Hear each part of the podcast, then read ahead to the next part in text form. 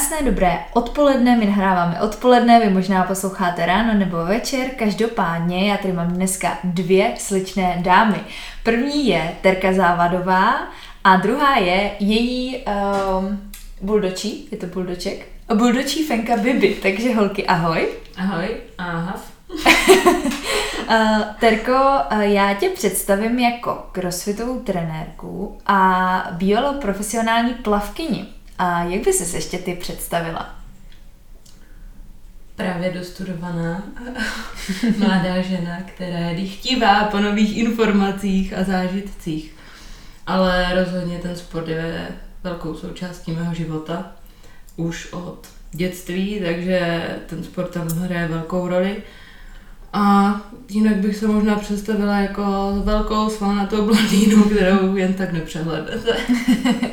tak eh, to je moc hezký představení. Každopádně, když se podíváme už takhle do těch dětských let, protože jsi řekla, že ten sport tam tak nějak byl od jak živa, že patří k tobě, tak jaký byly ty tvoje sportovní začátky?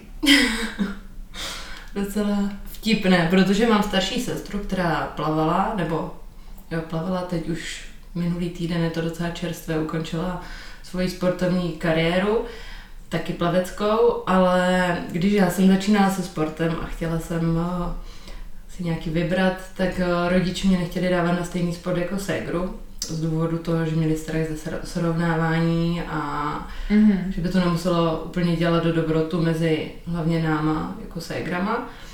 Takže mě zkoušeli dávat na volejbal, basketbal, ale to naštěstí jsme pochopili brzo, že to není úplně ta cesta, protože například v basketbalu jsem eh, běhala na vlastní kož a vůbec jsem nechápala prostě, o co jde. A jsem docela ráda, protože jsem i tím zjistila, že kolektivní sporty úplně nejsou pro mě, že jsem asi spíš mm, sama za sebe, že mi to víc vyhovuje a i když to plavání se trénuje většinou ve skupině, že nejsi vždycky sama, tak mi to vyhovovalo, víc, že vlastně ten výsledek dělám sama za sebe, ale trénuju v té skupině, takže po tady těch zkouškách jiných sportů a různých keramikách, malováních, aerobicích ve formách kroužku jsem potom ve čtvrté třídě na základní škole nastoupila taky do plavecké třídy. A naštěstí teda trenéři tam nebylo žádné porovnávání. Největší asi problém byl na škole, kde jsem to občas slýchávala od uh, různých učitelů, že tvoje ségra se vždycky tak dobře učila a já jsem to měla vždycky tak nějak na háku, mm. že jsem tak nějak jako tam byla. Rebe, rebelka. No, vždycky jsem, to, to říkala právě učitelka vždycky z matematiky, ty máš takovou růžovou propisku, fix, ale že bys něco věděla, to ne, a to, to se se mnou táhne vlastně až do teď, že mám několik bločků, několik propisek, ale že bych tam nějak aktivně vždycky v té škole byla, to se říct úplně nedá. A no, takže v tom plavání jsme tak nějak pokračovali, obě dvě, a vlastně teď už tři, protože máme ještě mladší ségru, která taky plave.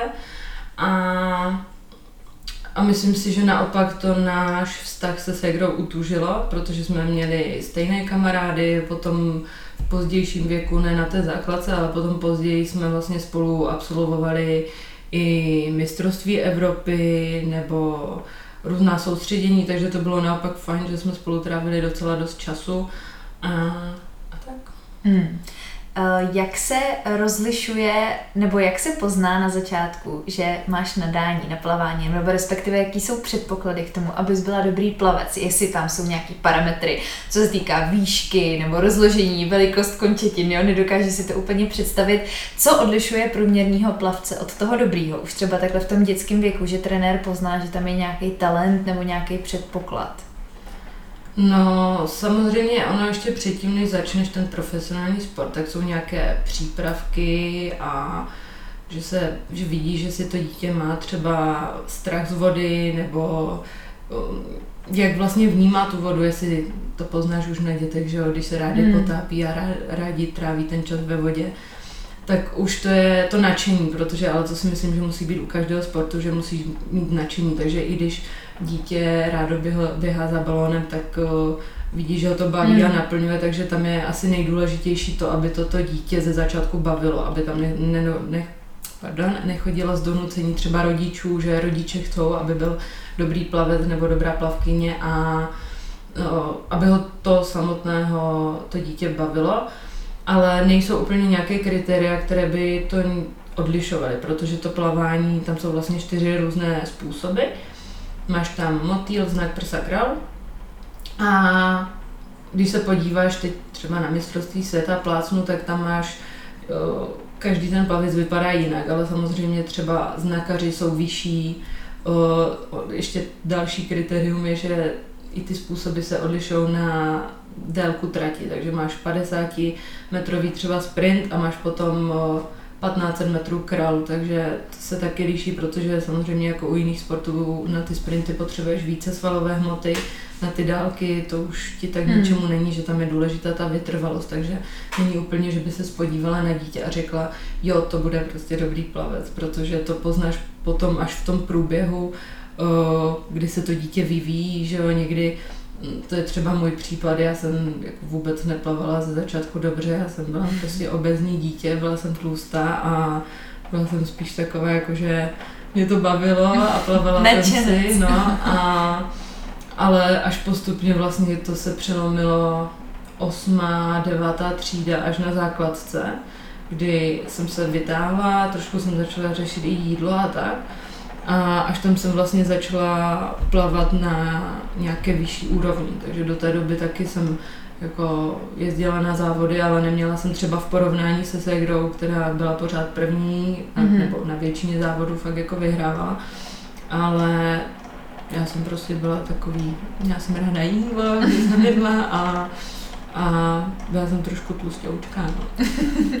A ty 8. 9. třídě, jak jsi potom teda vytáhla, my se pak dostaneme k tomu, jak to jídlo vypadalo. To asi předpokládám, že tam byly takový ty klasické začátečnické chyby, kterými jsme si prošli mnohé z nás takový to extrémní omezování jídla, možná nějaký jako vynechávání jídla nebo něco takového.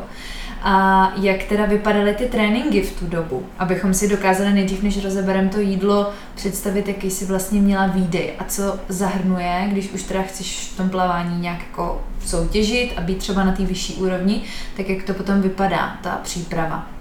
A pořád na té základní škole nebo potom už v těch Za, pozdějších? začneme na té základce, abychom potom porovnali s tím, když už Mhm. to přešlo do takové té profesní Mhm. úrovně.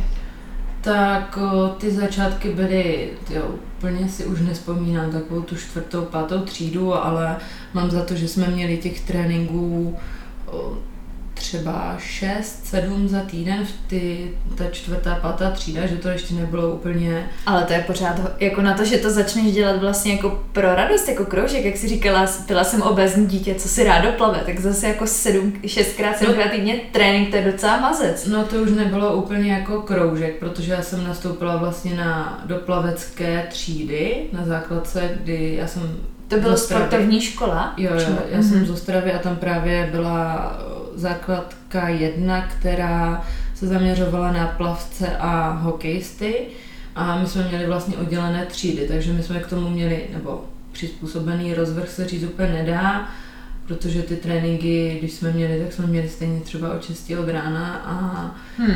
Uh, ale měli jsme třeba vynechaný tělocvik, že to už, to už potom Stačilo. jsme třeba neměli. A, a, a, a, takže nějak těch sedm tréninků, ale mám za to, že v šesté třídě se to přehouplo už na, na nějakých 8-9 tréninků za týden. Po nějaké hodině, hodině a čtvrt, ráno a odpoledne. K tomu ještě v našich letech teda nikdo moc, což se mi líbí, že teď vidím třeba posun, když to vidím na mladší ségře, že teď už fakt někdo řeší tu suchou, že teď už se někdo nad tím zamýšlí, už to dává hlavu a, Hmm. hlavu a patu. Uh, už tam jsou na to lidi samozřejmě další, protože v, v té době, když jsem ještě plavala uh, já na té základce, tak uh, jsme tam měli vlastně uh, plavčíka, to se o to nějak zajímala a vždycky nám dělal třeba před a po tréninku nějaké kompenzace, nějakou malou suchou přípravu, jak my Mhm. říkáme plavci, takže nějakou posilovnu v uvozovkách, ale čistě do posilovny jsme třeba nechodili, to, to, to jsme neměli. Potom se to, si to třeba každý řešil individuálně, kdo chtěl, že chodil víc třeba cvičit nebo míň, ale to už bylo potom později, jak jsem byla na střední. A když jsi byla na škole, která byla už takhle zaměřená na sport a počítalo se s tím, že tam máte ten výdej vyšší, učili vás třeba právě, jak zacházet s tím jídlem, abyste byli výkonnější nebo, nebo lepší, protože v podstatě... idealista, No, takže jak vypadaly ty tvoje stravovací začátky? Říká se, že jsi měla ráda jídlo, že si to začala víc řešit v té 8. 9. třídě. Tak bylo to primárně kvůli tomu, že v té devíce, že jo, přichází takový ten věk 14-15, začíná to člověk trošku víc řešit, tak bylo to spíš kvůli tomu, eh, že si chtěla být prostě víc fit, nebo tam byl třeba i tlak ze strany nějakých těch trenérů nebo ze strany těch výsledků, aby teda byla lepší, rychlejší, výkonnější? No, ty začátky, jako nikdo to tam s náma nikdy neřešil, prostě to, to si myslím, že je ale problém u mnoha sportů, hmm. že tu výživu vlastně nikdo neřeší a furt se to bere tak nějak jako doplněk, i když víme prostě, že to, hmm. je, že to je pohon, že bez toho se to dělat nedá, bez kvalitní stravy se to nedá posouvat. Uh, nicméně, uh, nutno říct, že jsem byla hodně šikanované dítě už od uh, předškolních let asi, ale nějak jsem to nikdy neřešila, až vlastně těch 13, 14, 15, jak o, začneš vnímat víc i sama sebe a začneš vnímat, co se o tobě říká okolí a tak, tak o, jsem začala vnímat, že jsem asi trošku víc větší, nechci mm-hmm. říct obeznější, ale prostě větší než, než moje okolí. A... Kor možná na sportovní škole, že kde to bylo ještě no, ten no. tlak malinko větší. No, přesně, takže ono a i potom někteří právě o, v plavání, že jo, tak to se tak nezakryješ to, když jsi mm. prostě tlustá, tak ta šikana, pojďme si říct, prostě byla tam. A takže jsem to začala vnímat a potom ten přelom vlastně, ale neměla jsem nějaké, že bych jako měla jsem ráda sladké, to mi zůstalo teď to mám pořád ráda, ale že bych tam bylo, že naše mamka nás právě vždycky vedla ke zdravé stravě, že nikdy jsme neměli doma třeba co já vím, omáčky, nebo co, co slýchávám, že bychom měli prostě na večeři rolík se salámem. Mamka si zakládala fakt na tom, aby jsme měli teplou večeři, což se skládalo většinou z nějakého masa, zeleniny, brambor, jíže. Fakt jako mm. nebylo to tam uh, z té rodiny, z toho základu to tam nebylo špatně, ale co jsem tak jako potom zjistila až tak, eh, že to mám i dost geneticky, že jsem prý vypadala v dětství hodně jako taťka, takže ten byl taky prostě kulaté dítě a potom se z toho vytáhl. No, ale potom, když jsem to začala samozřejmě vnímat a o, eh, nějak řešit, tak jsem si začala zjišťovat, že nějaké knížky, nějaké první jídelníčky tam byly, což když se na to podívám zpětně, tak to jo, tak nechápu, jako jak někdo mi mohl napsat jídelníček se 30 gramy sachary, sacharidů s dvou no, fázovými tréninky za den a to bylo ukrutné období, vydržela jsem to asi čtyři dny, možná týden, ten hmm ten eh, jídelníček a potom jsem z toho odešla a začala jsem si zjišťovat tak nějak sama o výživě, o stravování a začala jsem to řešit. Samozřejmě ze začátku, když tam přišel první takový ten zlom a řekla jsem si, jo, chci zhubnout, tak to bylo, uh, nebudu jíst.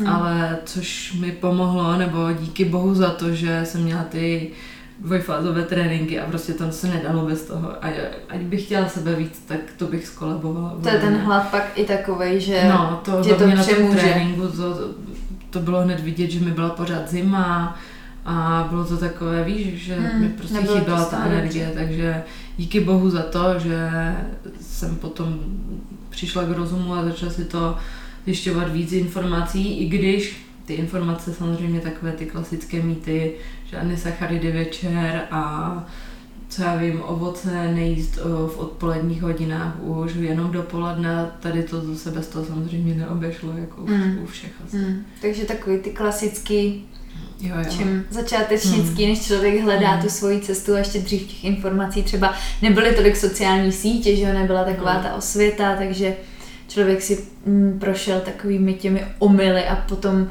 po, postupem pokus omyl tak nějak hledal tu správnou cestu. Přesně. A jak vypadala potom ta profesní příprava, když už to teda začalo být tak trošku navážno, nebo trošku ne, ale hodně, když už se s tomu začala věnovat na té vyšší úrovni, tak z hlediska toho tréninku i stravy.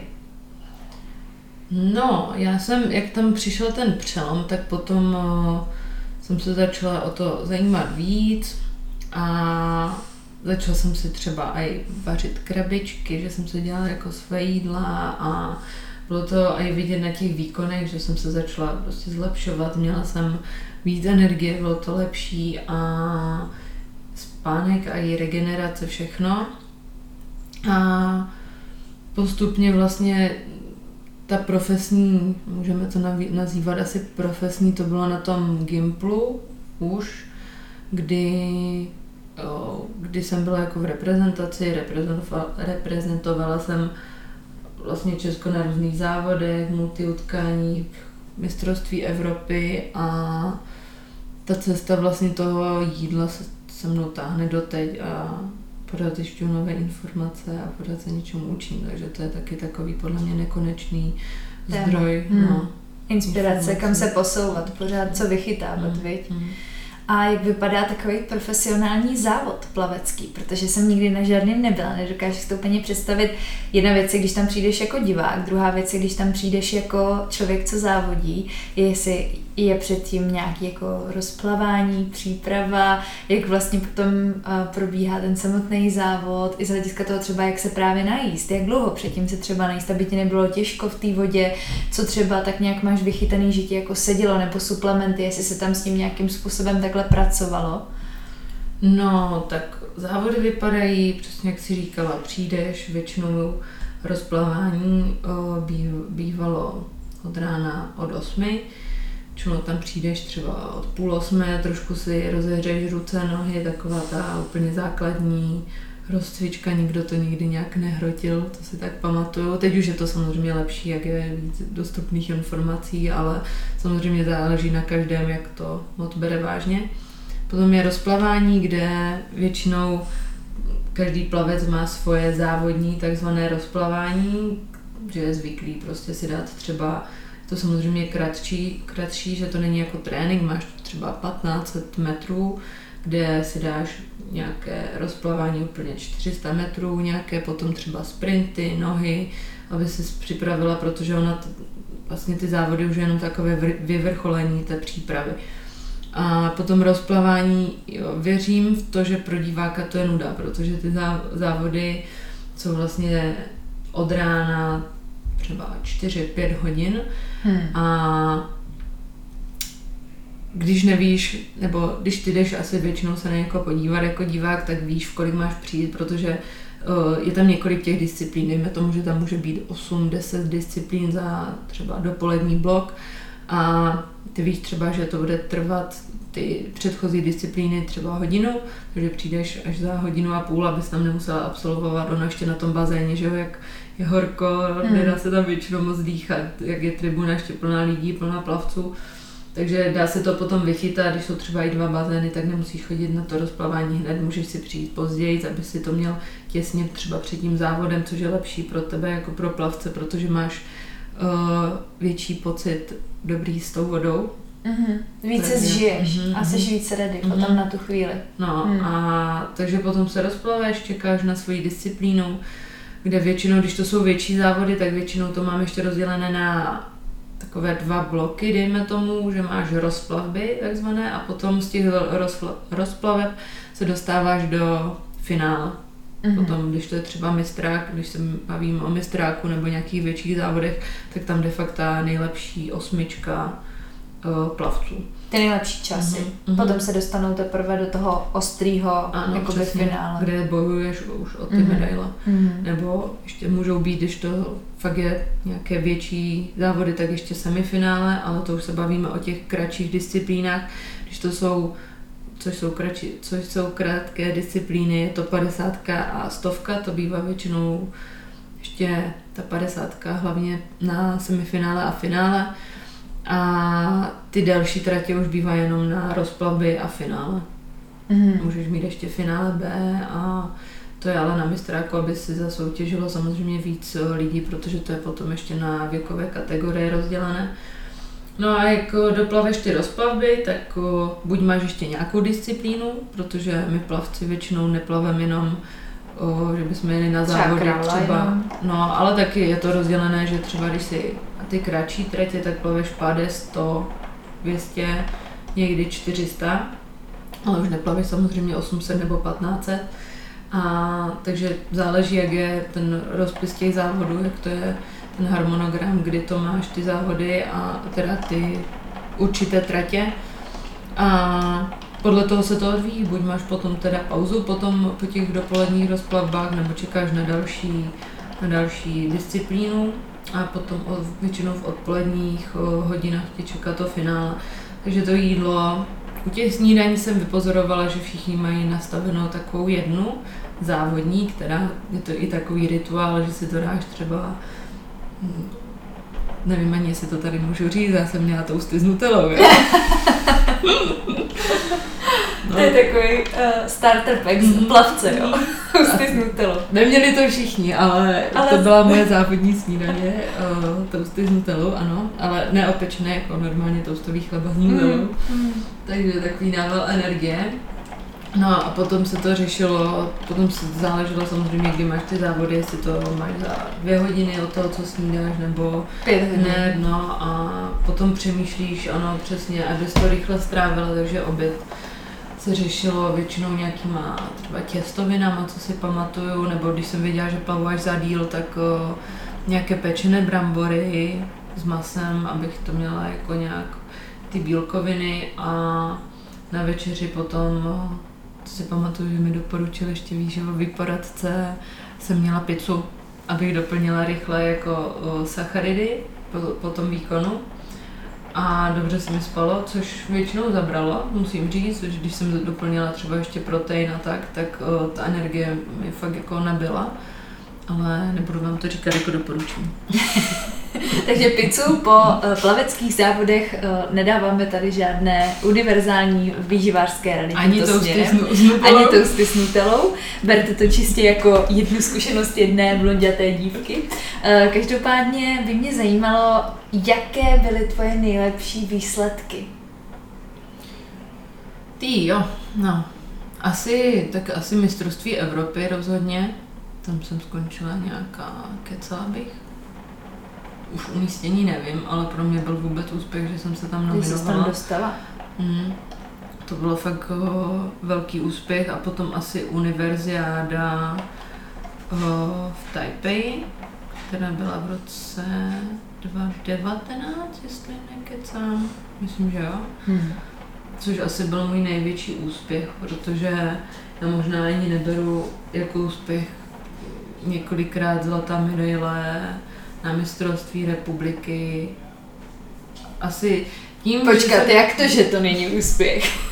No právě, protože tím, že jsem vyrůstala vždycky v uh, vedle vlastně té starší ségry, tak pro mě to jakoby nic nebylo, i když Teď, když se na to dívám no. zpětně, no. tak je to hrozná škoda, protože to úspěch byl a vím, že někteří by za to byli hrozně vděční, kdyby to vůbec třeba i dostali na mistrovství republiky, ale tím, že jsem prostě vždycky měla nějaké vyšší cíle, tak to, že jsem přivezla domů šest zlatých medailí, prostě to bylo jako norma. To bylo prostě mm-hmm. jako, že to tak je a spíš bylo blbě, když to tak nebylo.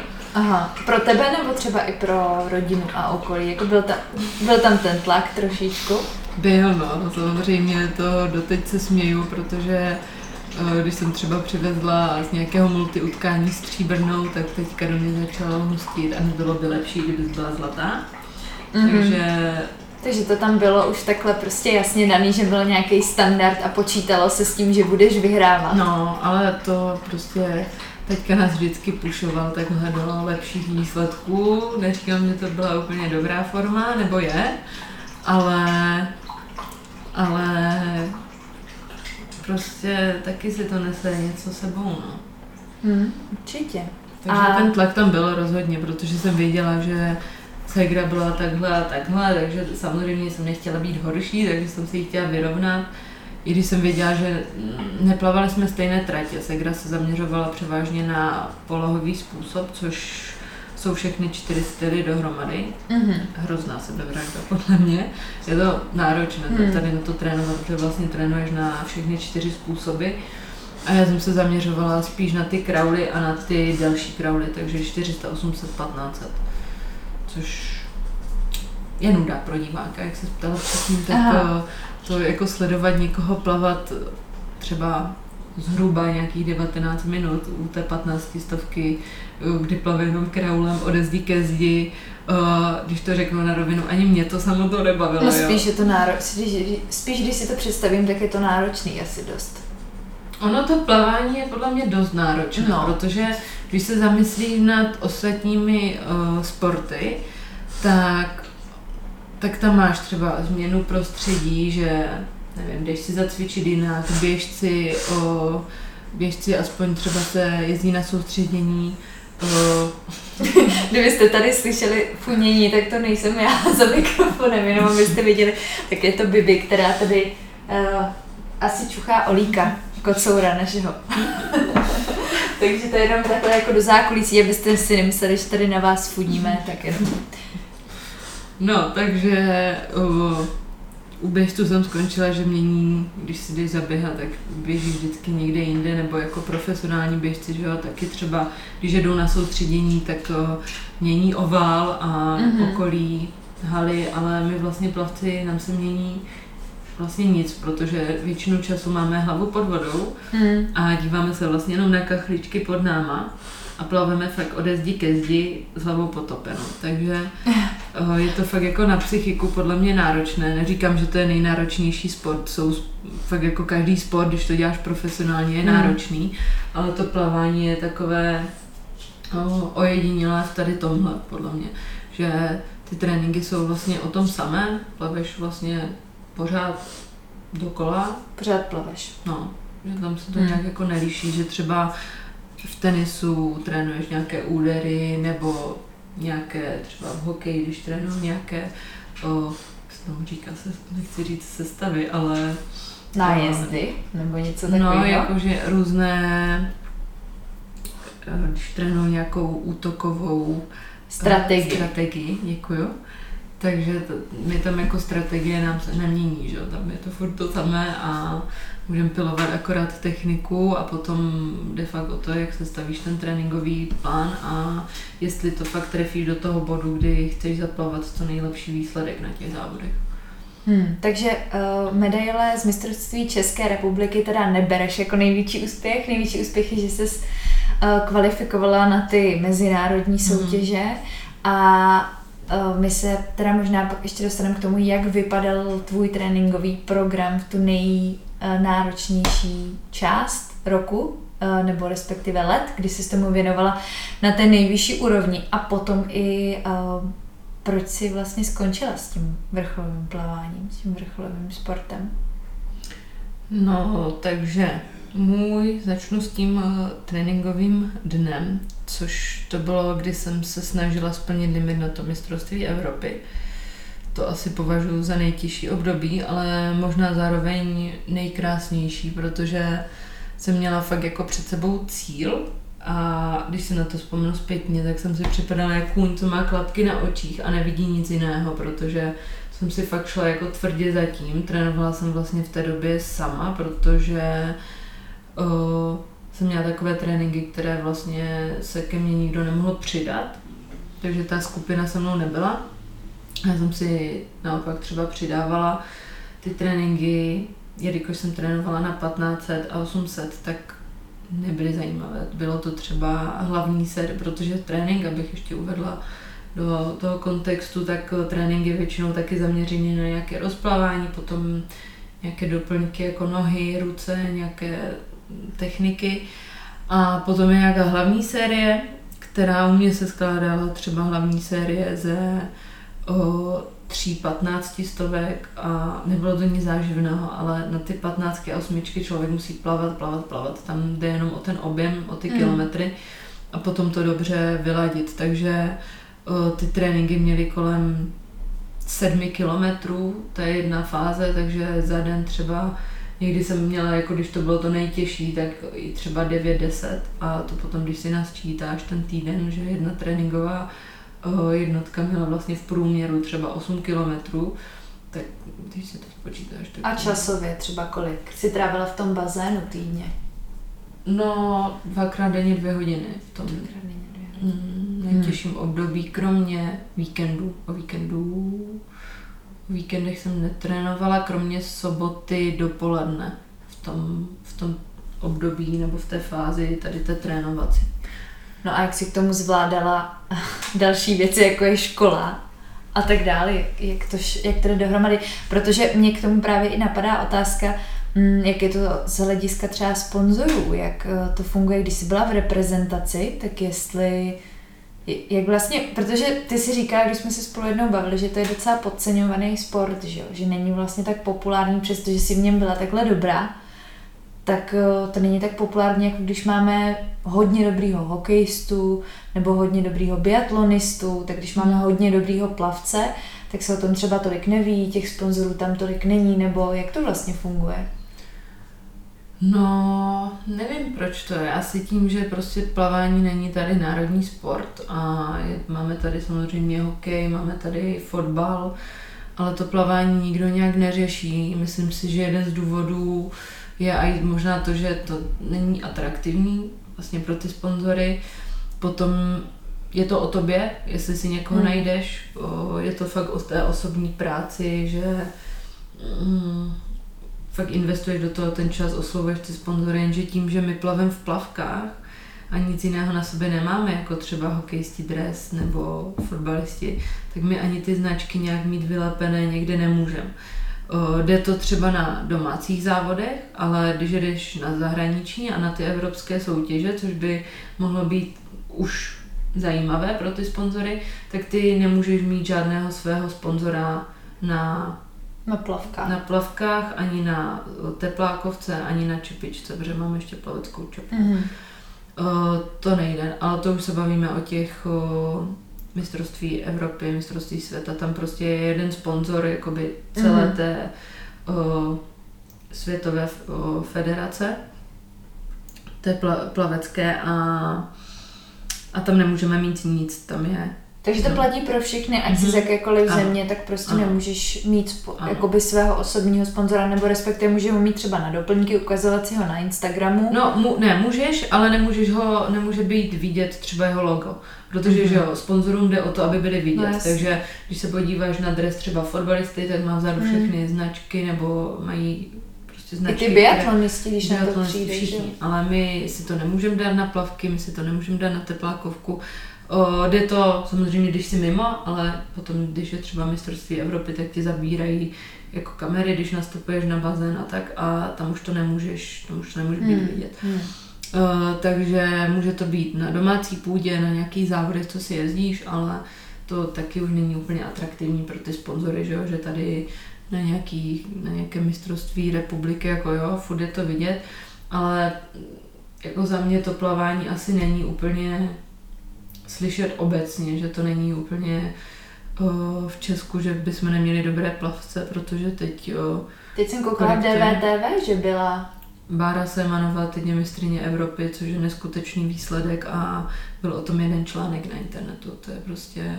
hmm, to je škoda, jako no. komické. To, hmm. to je po tolika letech úplně brutální úspěch. Bára je šikovná, má fakt jako našlápnuto a teď čeká za pár týdnů olympiáda a nikdo mm. o tom neví. Nebo mm, my v plaveckém světě, možná mezi sportovci Jasně. se to ví, ale takhle místo Takže toho, aby... když se člověk zeptá někoho v metru, tak pravděpodobně no, třeba nebude vůbec. vědět, ale bude vědět o jiných no. právě reprezentantech z různých jiných sportů. No, ale to je škoda. Jako nikomu nenutím plavání, chápu, že to nemusí bavit všechny, ale když je nějaký takový úspěch, tak si myslím, že to stojí za zmínku minimálně jako všude a hmm.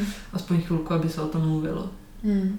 To určitě. A jak teda potom, kdy jsi se rozhodla skončit kariéru a proč to bylo? Jestli my se pak i dostaneme ke crossfitu, a k tomu, že dneska právě si teda crossfitová trenérka, takže v tom sportu si pořád asi pravděpodobně i vždycky budeš, protože už je to taková tvoje součást.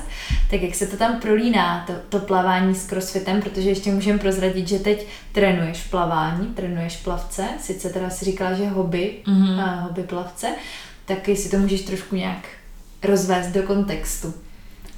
No, tak začnu tím ukončením teda svojí plavecké kariéry. Což bylo takové z ničeho nic. Já jsem měla v plánu, že budu plavat do konce výšky, ještě co jsem studovala bakaláře, že tři roky uh, ještě budu plavat. Že jsem v té době ještě nevěděla, že půjdu na navazující inženýrské, ale řekla jsem si, že OK, tak prostě do konce toho bakaláře uh, budu plavat. No a potom prostě z ničeho nic, už jsem nad tím přemýšlela dlouho a popravdě já jsem člověk, který potřebuje pořád nějaké nové impulzy, pořád něco nového. No ale to plavání, jak už jsem říkala, je hodně monotónní a přestalo mě to bavit.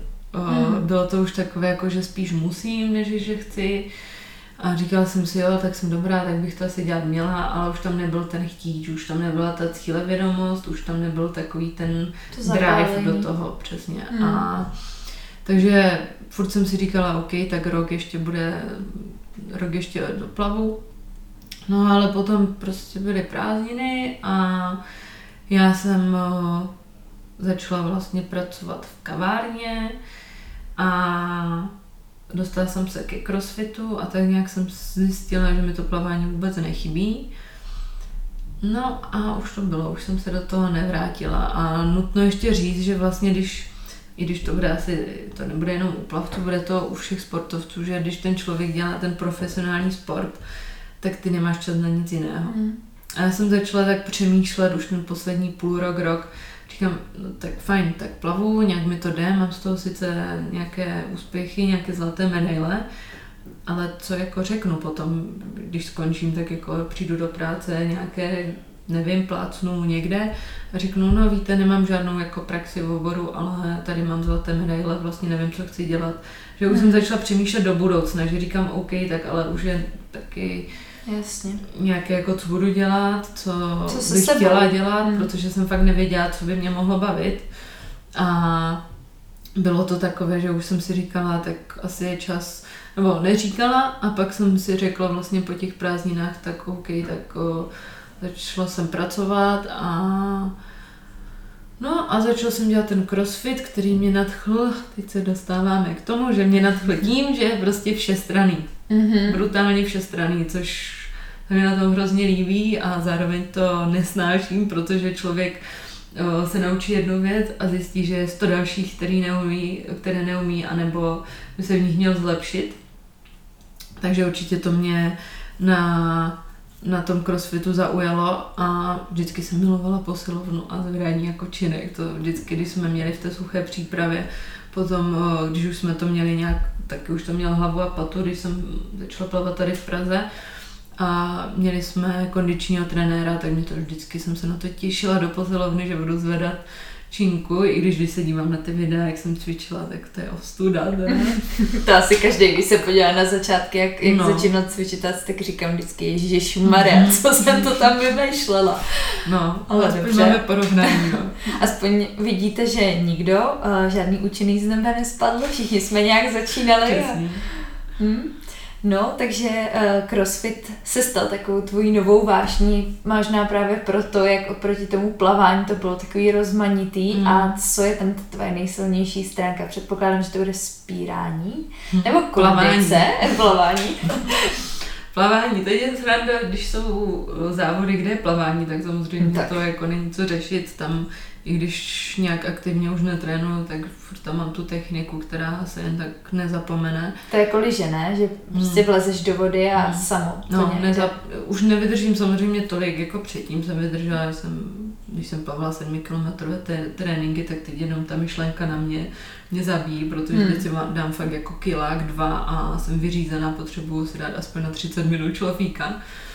Ale jsem zapomněla, co jsem chtěla říct. Crossfit, závody. Crossfitem. Co je tvoje nejsilnější stránka? Jo, uh, no asi spírání, jako práce s čínkou a ta kondice už úplně ne, protože předtím, když jsem začínala s tím crossfitem, tak uh, jsem pořád těžila z toho plavání. Ono, i když jsem to rozvíjela jinde, v tom crossfitu, tak furt, mi to, furt jsem čerpala z toho, co jsem měla natrénováno v plavání, tu vytrvalost, tak jsem čerpala v tom crossfitu, takže neříkám, že teď je to už úplně zabité, pořád to mám, furt mi víc cvičí takové další třeba workouty než ty kratší, ale už se to taky ztrácí, protože tím, že teď jsem měla hodně silovky, hodně síl, síly, tak samozřejmě mi nabrali, nabrala jsem svaly a... Můžu potvrdit. Dělali jsme si spolu s Terkou měření InBody. No, takže mi narostly svaly a ty svaly potřebují kyslík, takže dřív uh, se zadýchám a tak. Takže... Mm-hmm, mm-hmm. Takže síla je taková tvoje mm. oblíbená část mm. tréninku. Mm-hmm. Jo. Síla a gymnastika to jde úplně mimo mě. To je jako nejméně oblíbená. Kondice si chtěla říct asi. Ne, Kondice ne, ne, a gymnastika. Gymnastika jo, nejhorší. že to je proti sobě. Mhm. Síla je ta pozitivní Mhm. a gymnastika Tam vůbec. Pouze po rukou, kliky ve stojce, s tím bojuju dnes a denně. Pořád jako...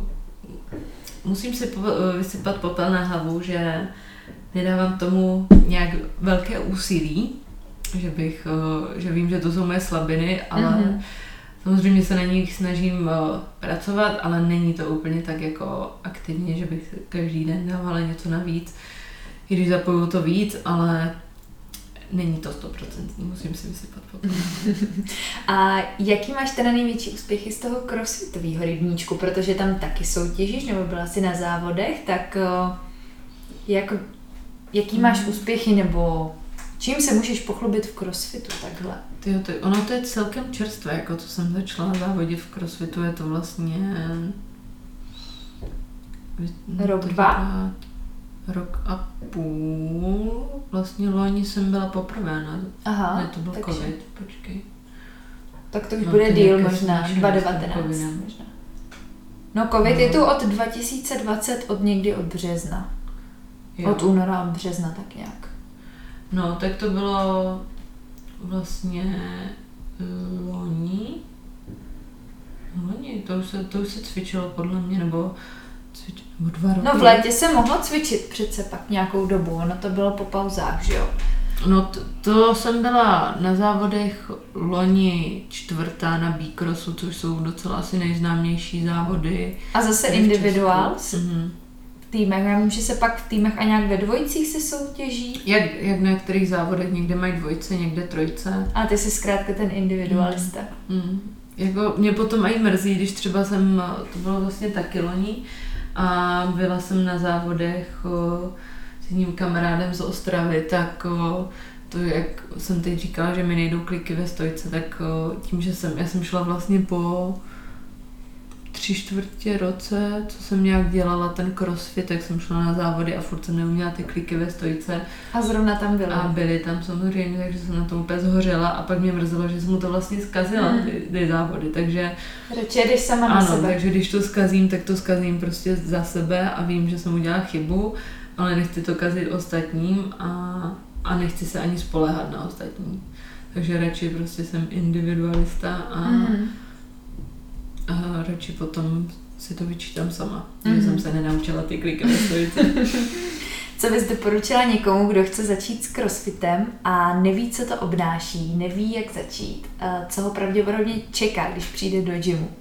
Teď jsem mluvila asi před dvou, eh, před dvěma hodinami jsem mluvila s kamarádem a říkal mi, že byl asi po roce a půl na crossfitu a že se potom poblinkal, takže trošku ostrašující případ možná, ale mně se líbí crossfit v tom, že to je fakt pro všechny, že ať tam přijde o, nějak, nějak, nějaká o, třeba moje mamka začala s crossfitem, takže nechci říct starší žena, ale prostě I kolem padesátky třeba, třeba- si v tom najde ano. svoje, stejně tak Ano. 20-letá vytrvalostní nebo silová Přesně, sportovkyně. že každému se to dá upravit na míru, nemusí se, protože hodně pod, pod, potkávám se s názorem, že že mají lidi strach z váh a že to tam bude jako moc těžké činky. Říkám, ale to je prostě jenom o vás.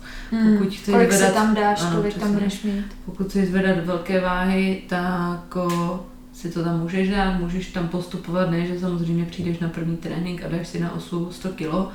To nedoporučuju, doporučuju rozhodně se ze začátku zaměřit hlavně na techniku, protože bez techniky to je cesta do pekel, protože uh, jde hlavně o naše zdraví a chceme to dělat pro sebe a nechceme to dělat proti sobě, takže když to tam potom budeme nějaké cviky dělat se špatnou technikou, tak uh, můžeme A chceme to hlavně vydržet dělat dlouho, no, že? No, chceme to dělat pro své zdraví a ne, bude to, ne, ne proto, aby jsme si potom urvali nějak záda nebo, nebo něco udělali. Takže rozhodně uh, se zaměřit na techniku, nebát se oslovit uh, trenéra nebo ně, někoho, jako kdo se o, na to zaměřuje, vyhledat si, jestli gym, který chci navštěvovat, jestli třeba dělá nějaké začátečnické kurzy, nebo jestli nabízí individuální tréninky a jestli je schopen ten hmm. trenér ho provést třeba těma základníma cvikama, které se v crossfitu objevují, protože ono se to potom točí dokola, i když ty workouty jsou pořád o, hmm. v jiném sestavení, ale ty cviky vlastně se opakují, takže se naučit fakt ty základy aspoň a potom se posouvat a už potom záleží, jak to každý chce pojmout, jestli nějak sportovně, jenom proto, aby se hýbal, protože ho to baví, protože to je různorodé, anebo protože chce potom třeba v budoucnu závodit, tak potom už je dobré se zamýšlet na nějakým programmingem speciálním a hmm. nějak se posouvat dál v tom. Já musím říct, že já jsem prošla tím kurzem uh, crossfitu, zača- takovým tím jako mm-hmm. úplnýma začátkama, nebo respektive chodila jsem na nějakou dobu na crossfit a je to fajn v tom, že teď, když třeba cvičím ve fitku, tak stejně jsou tam ty cviky, jako mm-hmm. se opakují, že jo, máš tam, já nevím, tlaky na ramena mm-hmm. s osou, máš tam, vůbec si potřebuješ třeba tu osu vyhodit jako nahoru, mm-hmm. aby si s ní vůbec mohla dál něco dělat, takže to tomhle mi crossfit přijde mm-hmm. fajn, že tě tak jako všestranně připraví, jo, že jsou tam takový ty mm-hmm. i základní cviky s vlastním tělem, že jo, jako jsou, já mhm. nevím, plenky, jako jsou nějaký přítahy na hrazdě mm-hmm. a takhle, což jsou paradoxně ty nejnáročnější cviky, za mě jsou nejnáročnější přesně tyhle ty s vlastní váhou, mhm. tyhle ty. No to je ta gymnastika. Gymnastika přesně, to je tam ten největší oříšek nebo nějaký intervalový běhy a intervalový jízdy na mhm. kole a já nevím co, na těch mhm. airbikách a podobně. Takže si myslím, že ten crossfit je fakt takhle jako mnohostrany a že se hodí i do života. Do života, protože... Třeba taháš nákup, že jo, to taky tě naučí, jako potom si vůbec nestěžuje, když taháš nějaké tašky domů. Takže vás to při, připraví, budete silné ženy nebo silní muži. A ještě poslední otázka, jak uh, aktuálně vypadá tvůj tréninkový plán? No, teď jsem to měla takové všelijaké kvůli diplomky a státnicím a měla jsem to teď tak, že jsem se, jsem se hlavně hýbala, neměla jsem to nějak o, úplně pevně dané, o, protože jsem učinila takové jako rozhodnutí, že když jsem se snažila věnovat i tomu učení nebo té škole obecně, tak o, o, potom o, jsem zase měla výčitky, že se nehýbu nebo že netrénuju a když jsem byla na tréninku, tak jsem měla zase výčitky, že se neučíš. Se neučím, takže to bylo teď, furt jsem dělala obě věci pade na pade, to mi vydrželo jako pár dní a pak říkám OK, tak o, na to kašlu, teď jsem měla prostě nějakou věc, co jsem musela dokončit, což byla ta škola, nebo musela, chtěla jsem ale o, prostě jsem to přešla prostě z prior, nebo o, přenastavila priority řekla si, že OK, teď prostě dodělám školu, zkrátím tréninky, že jsem měla třeba trénink na hoďku denně. A dodělala jsem školu a teď se postupně vracím do, zpátky do nějakého režimu, o, což znamená nějaké nějaký trénink na třeba, dejme tomu, hoďka půl až dvě, podle toho, jak se flákám mezi setama. Uh, takže na, na den potom nějaké doplňky, třeba navíc gymnastika nebo nějaký běh. Plavání. Takže každý den cvičíš? Ne, mývám volno ve čtvrtek, kdy se snažím chodit plavat, teď když už jsou, jsou otevřené bazény. No počkej, myslím volno jako úplný rest day. V neděli. V neděli. Mm-hmm. Neděli se nic nedělá. Mm-hmm. Nedělá, co nedělá. A plavání ani nebereš jako teď už jako nějak trénink, trénink, že si tam jdeš spíš jako vypnout a zaplavat si? Nebo no, to tryhardíš? Úplně ne. Jakože já musím mít předem daný nějak aspoň v hlavě něco, co budu plavat, protože když to nemám, tak tam třeba skočím a pak si řeknu, OK, už stačilo. Mm-hmm. Že si fakt jako musím dopředu dát uh, nějaký pevný trénink, aspoň v hlavě. Ale já chci být akorát v kontaktu s, s tou vodou, chci mít furt pocit pro tu vodu, i když teď je to horší a horší, samozřejmě ještě teď po roce, co jsem nebyla ve vodě kvůli, covidu. kvůli covidu, takže si tam jdu jenom tak plávnout pro radost, protože ono, já to nedokážu popsat, jako v té vodě se fakt cítím jak ryba, hmm. že ten pocit je takový hezký, nedokážu to popsat, nevím, jak se cítí ostatní lidé ve vodě. Já ale, hrozně.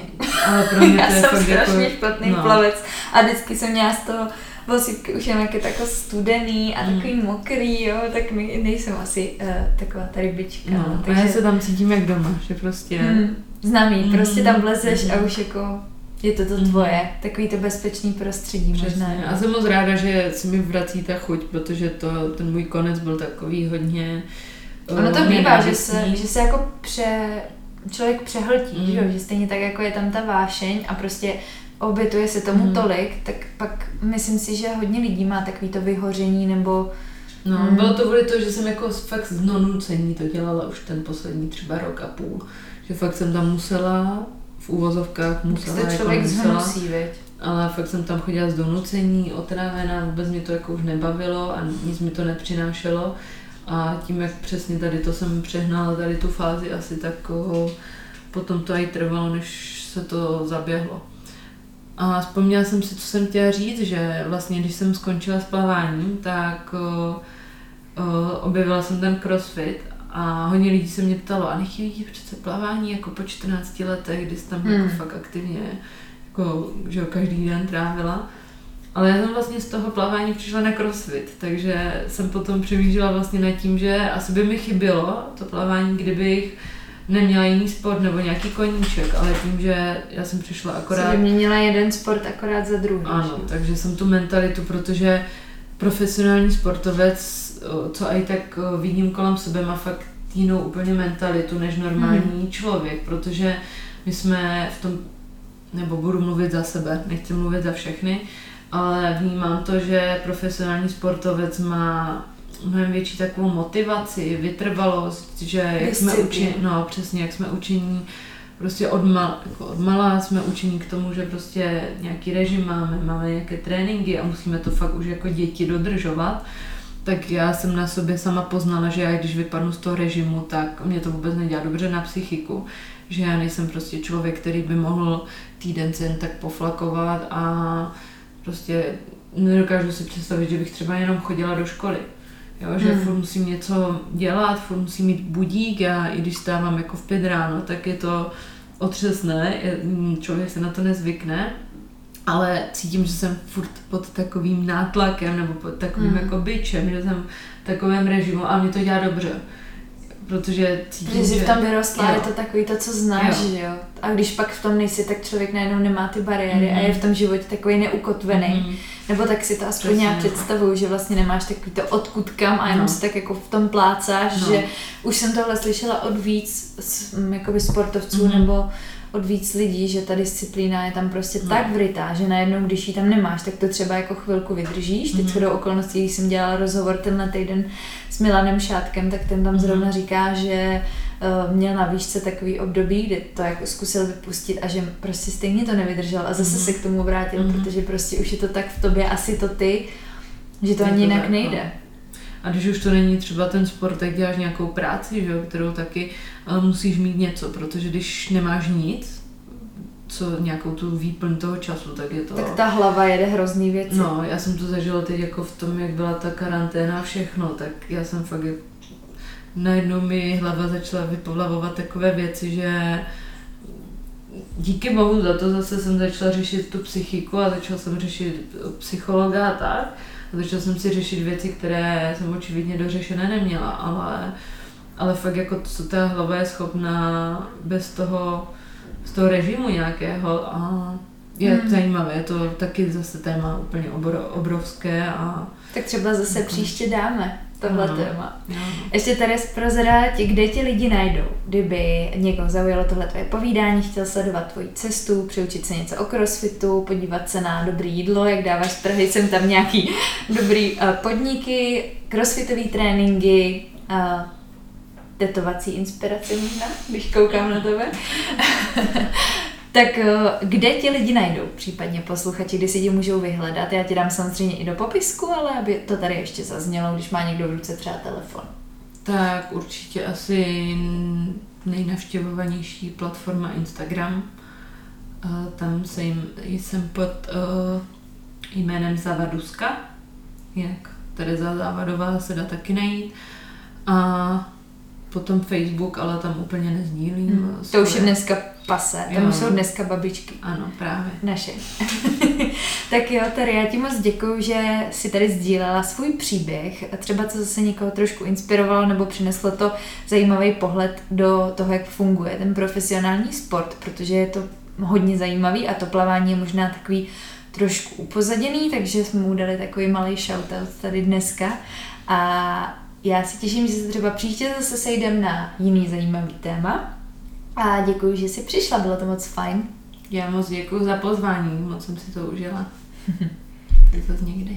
A vám posluchačům taky děkujeme, pokud jste poslouchali až sem. Samozřejmě podcast můžete podpořit sdílením, můžete nás označit, pokud se vám epizoda líbila. No a jestli ještě neodebíráte, tak nezapomeňte odebírat stará známá věta. Já se do vás budu těšit příště, mějte se hezky, ahoj!